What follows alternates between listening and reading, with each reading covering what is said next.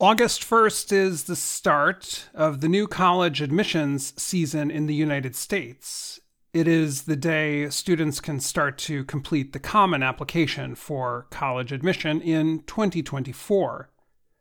The common application is accepted by over 1,000 colleges and universities. The service permits students to apply to many schools by submitting their information only one time. However, some colleges and universities that accept the common application are asking students to send in an extra piece of writing. They are using the extra prompt to give students a chance to discuss their background. The reason for this new writing prompt is the U.S. Supreme Court's recent decision to end affirmative action in college decisions. The court said selective colleges and universities, such as Harvard University or the University of North Carolina at Chapel Hill, can no longer use race as a way to decide between two qualified students. But the court did say schools can consider an applicant's discussion of how race affected his or her life. That is why some schools are rewriting their prompts.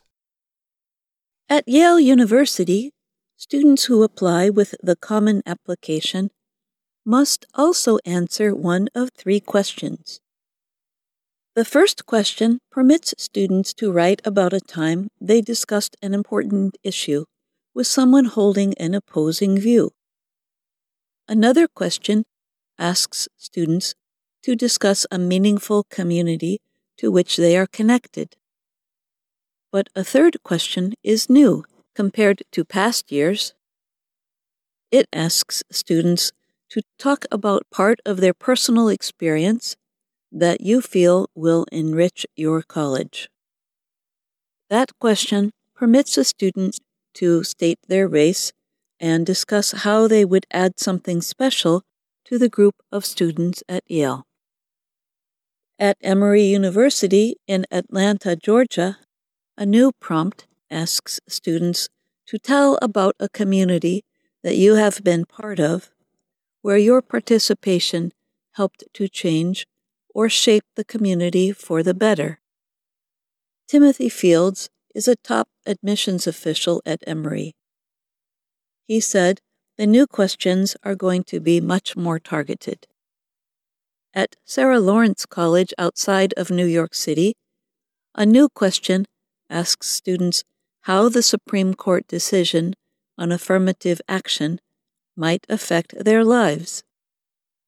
Kevin McKenna is a vice president at the college. He said the new question gives students a chance to discuss the decision that could impact the student bodies of the colleges to which they are applying. In addition to the new questions, many colleges and universities are thinking about how to connect with Black and Latino students. The school leaders worry that those students may think they are no longer welcome at selective universities after the Supreme Court decision. Amin Abdul Malik Gonzalez is the top admissions official at Wesleyan University in Connecticut. He and his team are planning extra time at high schools and more meetings at college information events to tell minority students they are still welcome. He also will offer more training to his admissions officers so they can work to build a diverse group of students without going against the Supreme Court's decision. Visits such as those by the Wesleyan team are important, said Angel Perez. He is head of the National Association for College Admission Counseling. Perez said some college counselors for high school students are uncertain how their students should address their race in applications. The general feeling with school counselors right now is mostly anxiety, he said. But those who work with students, like private admissions counselor Shereem Herndon Brown, say students should not overstate how race affects their lives. Herndon Brown wrote a book with Fields, the admissions leader at Emory.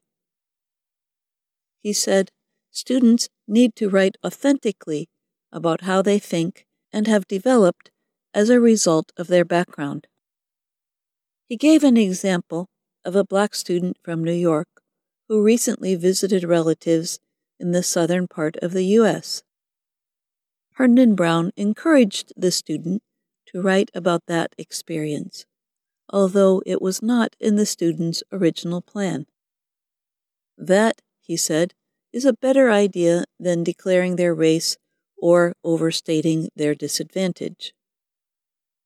There is no way to trick an admissions officer or a school into believing you're something that you're not, he says. I'm Jill Robbins. And I'm Dan Friedell.